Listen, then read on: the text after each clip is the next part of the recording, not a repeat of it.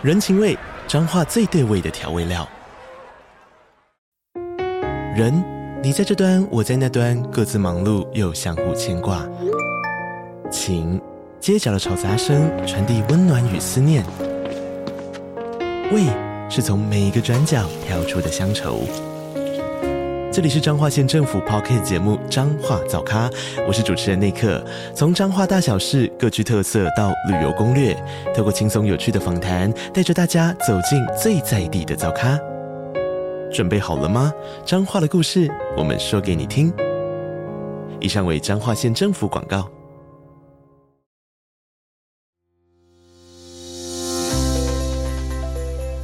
焦虑是一种复杂的感觉，需要细致的梳理。那这不是一个容易的过程，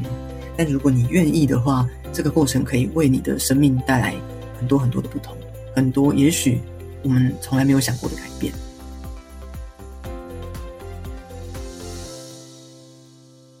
欢迎大家来到女子健心室，我是节目的主持人佩。有一种情绪是我们每个人都特别熟悉，但常常不知道要怎么跟它好好共处的情绪。那就是焦虑，而我们最擅长的就是下意识的去压抑啊、逃避，或者是用各种形式来去想要去舒缓，或者是掩盖这种不舒服的感觉。例如说，嗯、可能有些人会想要疯狂的吃东西啊、买东西、打电动、追剧，甚至是。工作狂也是一种自我麻痹的形式，但是呢，如果这些焦虑的根源没有真的被看见跟处理的话，就有可能会不断的累积、成长、壮大，然后演变成不同形式的心理失调现象，甚至是恶化为精神病症。那今天我们就特别邀请到一位来宾，博爱心理师，来跟我们分享他人生中十分深刻的切身之痛，借由他的人生故事来和我们聊聊要如何好好的看待，还有对待我们的焦虑情绪，并且让这个焦虑化为我们人生中的礼物。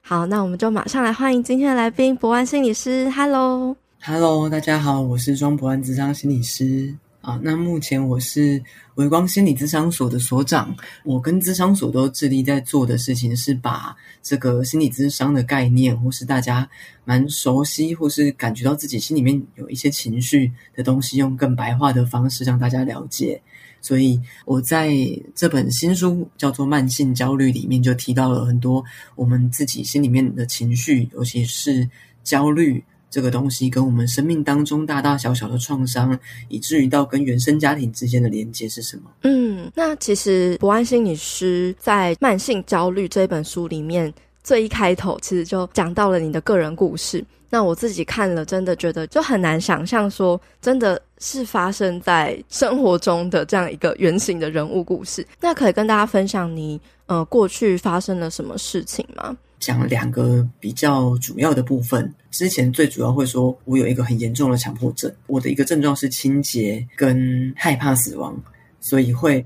去做很多的事情去抵消这样子的东西。比方说，我经过了一个桌子，好了，边边角角它可能会延伸出锐利的刀刃，那我走过去可能就会被腰斩。呃，应该说发生在我的内在啊，啊，像我是自己很有这所谓的病识感，就我知道这不是真的。可是，在我的心里面，就是有一种强烈的恐惧，让我觉得这个桌子它就是会延伸出一把利刃，那我必须，比如说用手把它挥掉，虽然听起来很神奇，或者是我就必须蹲下来走过去，或是我跳过去的方式来躲开这个利刃。嗯，这个东西也不止发生在。跟桌子，但我觉得那时候强迫症的症状真的可以称得上非常非常严重的那种程度的，嗯、对，几乎对每一种东西都会产生强迫症跟会被伤害的关联，真的是很辛苦诶、欸。可能身边的人也会觉得你为什么这么累？你为什么要这样？对，就是你自己不能理解自己，然后你周围的人也不能理解自己。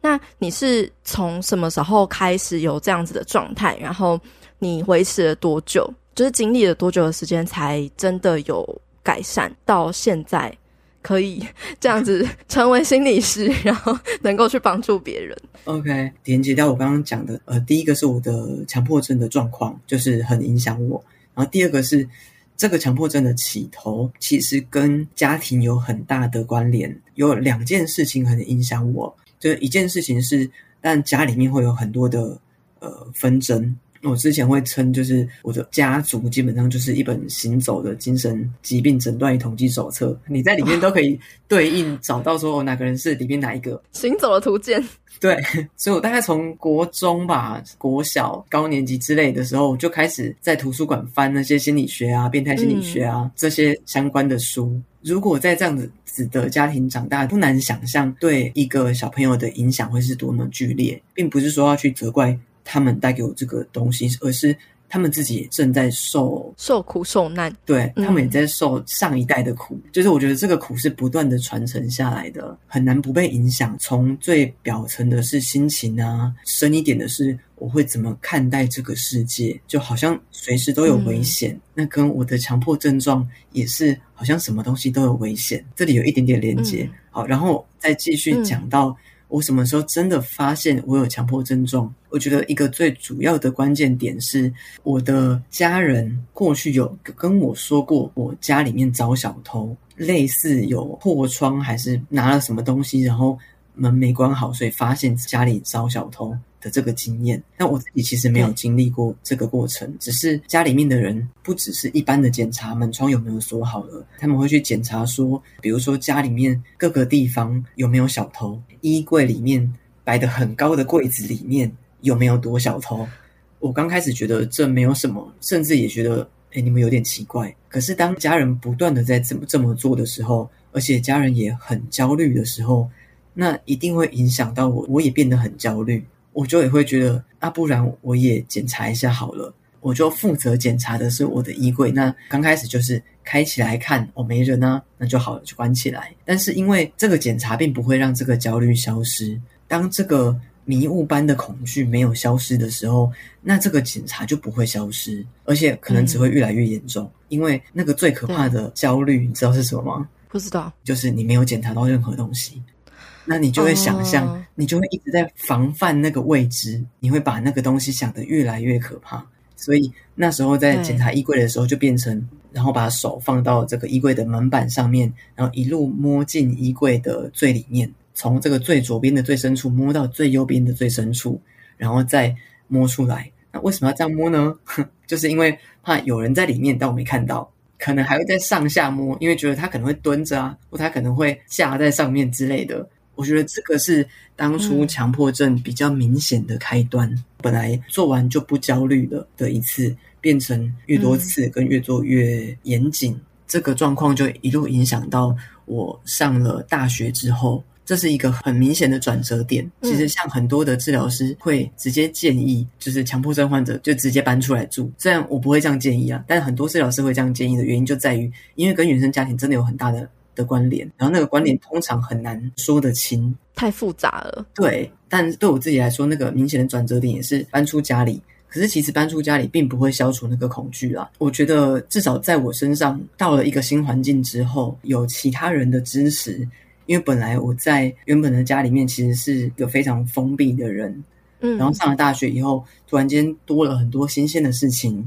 多了很多不同的刺激。我跟这个世界突然用某一种方式连接起来了，可能是因为我上了大学，所以我必须去参加一些社团啊，我必须同一组报告，所以必须要讨论，所以分散了很多的注意力。很意外的发现，这个世界好像没这么可怕，然后慢慢的敢踏出那一步。嗯嗯嗯。那当然，这个时候其实还是有很多的强迫症状，但在这个同时，其实因为我读的就是心理系，接触心理咨商，就是接受心理治疗，同时在研读这些东西。去看到自己怎么了，不断的提升自我觉察的过程当中，其实可以说慢慢的忘记要焦虑，慢慢的让我在回头看我焦虑的时候，发现，诶，我好像没有本来那么焦虑了。不断的透过书写啊，不断的透过我在治疗里面的觉察，我在生活里面的觉察，抽丝剥茧的去看我自己身上发生的这些事情对我造成的影响。然后，甚至是怎么变成强迫症的这个过程，然后才慢慢的去从这个恐惧里面走出来，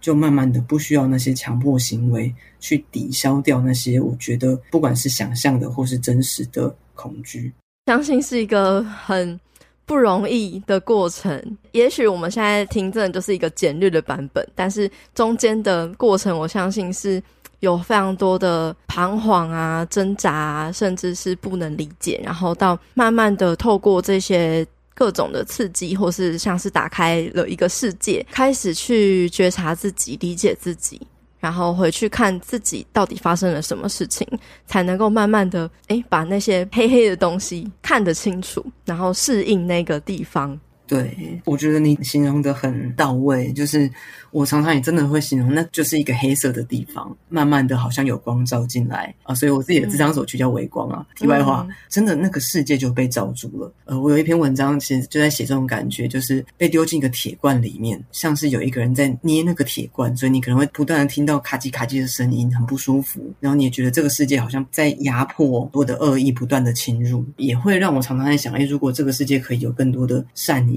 那会不会，也许这个世界会变得更美好？真的，我也相信，因为有就是一个切身之痛、切身的经历，然后能够去梳理这些我们不能够理解的部分，然后并且把它化为这本书籍。像是这本书籍主要是在谈慢性焦虑，那所谓的呃慢性焦虑到底是什么呢？它跟我们的生活有什么样的关系吗？我们每个人都有这个慢性焦虑的状态吗？嗯，我觉得，尤其是现代人，真的每个人多多少少都有一些焦虑。那只是这个焦虑影响的程度、嗯、严重程度，我觉得这个主观来说，这个其实不太能比较，因为就算是一点点，对他来说很多，那就真的是很多。对。然后回到生活当中，嗯、可能每个人多多少少都有一些。慢性焦虑的状况，只是我们自己有没有发现？比如说，我们在独处的时候，会不会容易坐不住？有的人一放松下来，就会觉得很烦躁，嗯、好像就一直在担心什么事情，可是又说不出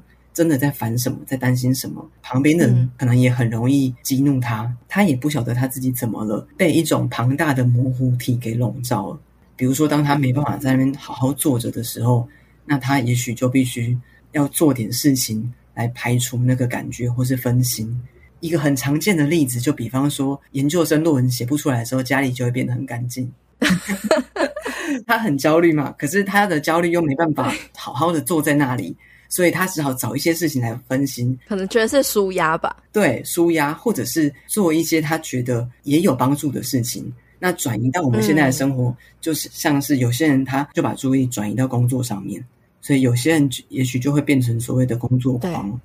但他自己其实可能也不想要一直工作，他也会觉得烦。可是停下来了，嗯、他却又不晓得他能够做什么，或是他要做什么，所以他只好继续工作。对，或者是反过来，嗯、有些人会整天一直打电动，也许是他不晓得要做什么，或是如果不打电动，他可能就要必须听到爸妈的吵架，或者是其他他不想面对的东西，他可能有发现或没发现。或者是有些人会一直刷，就是 IG 上面的贴文、看影片，他也不晓得他自己在烦什么，或是在累什么。那这个状态久了之后，其实变成一种性格上的习惯，心情的一种慢性化。那我就会称这个状态为慢性焦虑。更深一层的会造成我们什么样的影响吗？对于我们，当这个焦虑很难负担的时候，比如说如果他是工作狂，他有可能就一直工作，一直工作，变成。爆肝工作，然后熬夜啊，甚至是过劳。嗯，过劳。对，有些人可能在没有去面对那个容易生气、暴躁的情绪，那有可能在某个时候，比如说开始跟人打架、跟人吵架，那再严重一点，那个担心会严重到变成一种对世界的恐惧，那也许就变成忧郁，或者是严重影响生活的一种困扰。对，我觉得我们通常都有这种逃避不舒服的感觉的倾向。那个害怕、那个担心，或是那个无法安在当下那种焦虑的感觉，或是烦躁不安的感觉，就是会不知道从何而来。那我们要怎么样子去了解那些情绪的根源呢？并且能够嗯好好的跟他相处呢？我觉得首先要面对这个情绪，真的就是一件很困难、很困难的事。真的在担心的时候，那个担心就很真实，而且很庞大。所以才会让我们想要逃避。嗯，那常常就是这个逃避是有用的，逃避并不可耻，但是很有用。对，对，真的困扰到我们的时候，好像就得要回来处理。就是我们真的要看看我们到底被什么东西所困住。有些时候是我们说得出来，这个当下，比如说是伴侣关系，或者是能够指得出来跟爸妈的关系，在职场上人际关系之类的，等等等。这些东西其实就 是一个很好的切入点，去看看自己害怕的或是烦躁的东西是什么，再延伸下去探讨说，诶，其实除了这个之外，会不会这个东西解决了之后还是烦？那通常会。如果拿掉这个伴侣关系的困扰，对有一些人来说，那他反而还会去困扰其他事情，那就表示好像不是真的这个东西在困扰。虽然这个东西的确很困扰，那就要去探讨说，那这个困扰会不会其实还有更深的意涵？比如说以前常常被什么给困扰，那常常就会讨论回跟原生家庭之间的关系，在那个最初的害怕、嗯、最初的恐惧。然后在恐惧的时候，有没有人一起陪伴你度过那个恐惧、焦虑的时候？有没有人协助你理解、协助你消化那些恐惧？那如果没有，那那个恐惧好像真的就会投射到所有他觉得值得担心，或甚至这个社会觉得该担心的事情上。那我们要做的其实就是看看怎么把这个投射的东西给拿回来。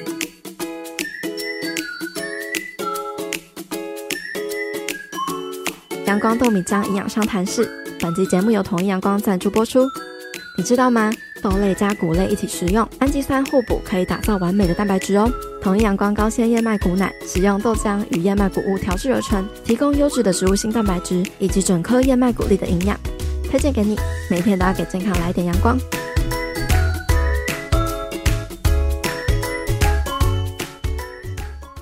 所以其实就是真的是追溯到很根源的话，跟我们的原生家庭还有成长背景的关系真的是很大。那我们要怎么样子去重新界定，还有去疗愈我们跟原生家庭的关系呢？呃，我觉得这个不一定要马上的就回去想跟原生家庭的关系，因为这个东西也许对有些人来说会有有点远。呃，其实不管平常有没有在接触心理这块的人啊，可能都会觉得有点远，或是有点好像没有关联啊之类的。所以其实可以从现在的困扰开始去梳理，可以去找找自己所困扰的情绪是什么，然后为这些情绪命名。那这些梳理的方法，其实我自己有在使用，我也觉得是最有效的方法。其实真的就是自由书写，就是把脑海当中想到的东西给写下来，嗯、去看看自己在写的时候写到哪边有感觉。这些东西可以自己想，可以跟朋友分享。如果也很困扰你，那也可以带进治疗室内跟心理师分享。在这些不断的自我觉察里面，会发现。现在的关系或者现在的情绪是怎么被影响的？也许有机会推回比较早期的影响，也许不一定是原生家庭了，早期那个成长的环境，就关于我们如何长大的，如何看待这个世界，如何看待其他人。那在这些关系里面去梳理出一个原来自己是什么样的人，然后做出了现在这样子的行为。梳理，然后了解自己，理解自己。因为我们现在的这个时间有限嘛，所以我可能讲的稍微浓缩一点点。那在书里面有写的比较详细，那也以很多的案例去一丝一丝的介绍说当下的环境，比如说我们会因为金钱而困扰，所以会有金钱焦虑；然后因为感情而困扰，会有感情呃情感上的焦虑。然后这些焦虑里面，去看到那个自己是怎么被在当下被困扰，怎么去看这样子的困扰，真的在这个理解的过程里面，会有一种对自己的控制感，跟自己和解的过程。听了博安心理师的故事，以及看了很多身边的人的分享，以及我像我自己个人的经历，我都觉得真的是要好好的善待每一个人，以及善待自己，因为每个人都很不容易。然后我们也都不知道每个人过去到底发生过什么事情，在这个过程中，我们也是要善待自己，因为我们也很不容易，我们也曾经可能经历过很多大大小小的伤害，但是也许不是别人有意的，也许也是别人受伤了，然后把他们的这个受伤的表现反映到我们的身上。但是我们都可以慢慢的透过善待自己、善待别人，然后疗愈我们自己，不让下一个人成为我们这个呃情绪的投射者或伤害者吧。就是我很希望能够传递的一个想法。对啊，我我很认同佩佩讲的这个善待的概念。我的想法就是，这个善待就是一种理解跟一种包容。就是我们可能真的不晓得眼前的这个人怎么了，可是。可以试着去理解，或试着给他一些空间，让他去了解他自己，陪伴他去消化这个过程，理解自己与被其他人理解的过程，就是一种被善待的过程。那这个连接就是一种很有力量的东西，因为会知道我们在这个世界上虽然不一样。可是，也许承受着某一种不完全类似，但都是在承受一种苦难，那就会用一种比较慈悲的眼光去看待这些正在发生的事情。嗯、那博安心理师其实也是发生了蛮多年的强迫症嘛，然后你这样子一路走来，也做了还蛮多的自我疗愈的过程。那你觉得这个强迫症带给你的礼物是什么呢？你会怎么样子重新去看待你的这个过往的经历呢？哦，我觉得要说这个东西是礼物，真的是非常非常的困难，真的难。尤其是我我自己，然后还深陷在那个强迫症里面，然后听到说这是个礼物，我会觉得。就是三 对，我本来要 说三字经都要骂出来了，可是我觉得或许换一个说法，就是也因为这个过程，然后让我对人类的心理有兴趣，嗯、然后让我找到说有一个东西真的非常吸引我。呃，心理治疗的东西也好，一个人怎么长大，怎么看待这个世界，怎么去面对他的苦难等等的这些东西，我觉得让我找到一个我很有兴趣、很有动力去学习的东西。找到一个一个存在的动力也好，或是存在的意义也好，嗯、然后用这些东西可以分享给更多受类似的苦难的人。不敢说是治疗或者是礼物，也许纯粹就是一个分享。听到这些东西有一些些的共鸣的时候，那我觉得就是一个蛮棒的体验，一个蛮珍贵的事情，去回馈给这个社会。我虽然经历这些过程。在感觉到很可怕的过程里面，也是不断的有一些好的被善待的经验进来。比如说在，在虽然在那样子的家庭，但其实还是有很多的家人很协助我的时候，学校的时候有一些很协助我的同学，或甚至我的治疗师，后来的工作伙伴等等等的，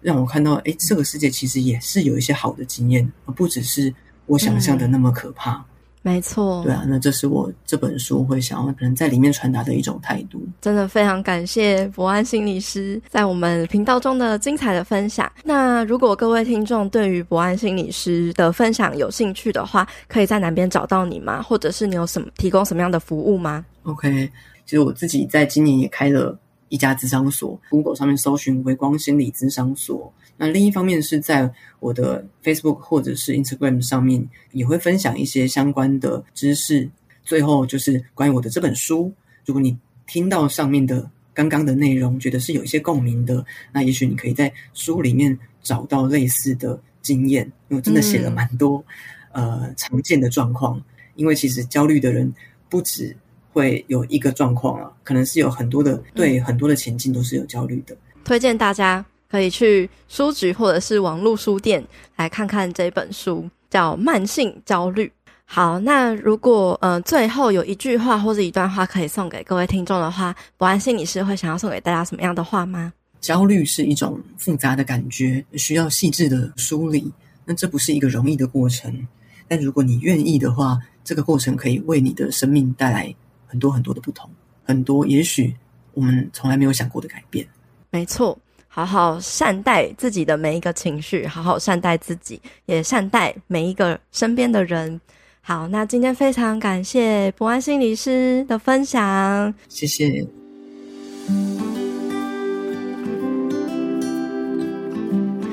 最后是一小段的重点整理，来作为这一集节目的总结。焦虑这件事情，我们每个人多多少少都经历过。为了消除或降低焦虑，我们经常会做出像是。工作回家后大吃大喝，购物节大肆采买，一直打扫家里的环境，打整晚的电动，不断投入工作，变成工作狂等等的行为。但如果产生焦虑的根源长期没有被看见和处理，就会成为生活中的慢性焦虑，像是慢性疾病一样侵蚀着我们的身心灵，最后可能造成复杂而严重的结果。焦虑的根源很可能来自许多过去大大小小的创伤，而那些被我们封印的恐惧、愤怒、愧疚、嫉妒。挫折、悲伤、孤独等情绪孤儿，其实一直不曾离去，一直在等着被我们重新看见、拥抱跟接纳。在寻找跟探索焦虑源头的时候，博安心理师推荐可以试着透过自由书写来自我觉察，慢慢接近那些情绪，学习与他们共处。不需要一开始就希望自己能想得很深，不要期待自己一下子就能完全搞清楚，也不用逼迫自己面对焦虑的根源。我们可以给自己一些空间和时间，去梳理自己的情绪，善待自己，让自己能够渐渐找到答案。同时，也要记得善待他人，用更慈悲的眼光来看待所有发生的事情。节目的最后，我依然要来感谢用行动支持赞助这个频道的听众留言。这位听众叫做可可懒熊，他在二零二二年一月二十六号的时候赞助了这个频道。他说：“谢谢佩的 Podcast 陪我走过婚姻低潮，也慢慢的学习重新认识自己。”谢谢这位听众可可懒熊的行动支持和留言回馈，很开心听到这个节目频道能够陪伴你走过低潮，希望有带给你一些力量，也祝福你一切都好。好啦，那今天的节目分享就差不多到这边告一个段落喽。如果你喜欢我们这一集节目的分享，或是你听完有什么样的心得或收获，欢迎你截图这一集的节目画面，分享到自己的脸书或是 IG 的现实动态上，标记 tag 女子健心室的账号 Girl Power Room，或者是我的账号 PeiPei Fit Life，和我们分享你有什么样的想法。那如果你喜欢我们分享的内容，想要支持这个频道的话，欢迎你在 Apple Podcast 上面帮我们留下五星评分，并且记得留言给我们鼓励。又或者是你可以用行动小额赞助这个频道，让我们有更多的资源跟动力继续创作下去。另外，也欢迎你加入我发起的读书会——女子健心聊书会。我们每周都会更新两本我推荐的好书，由我来为大家分享书中的重点精华，一年内带你读完一百本的好书内容。欢迎你点击节目资讯栏中的报名链接，加入我们一起成长吧。最后，希望你永远都要记得，你往前踏出的每一小步都是累积，都是进步。所以为自己走过的路喝彩吧，女子健心室，我们下次见喽，拜拜。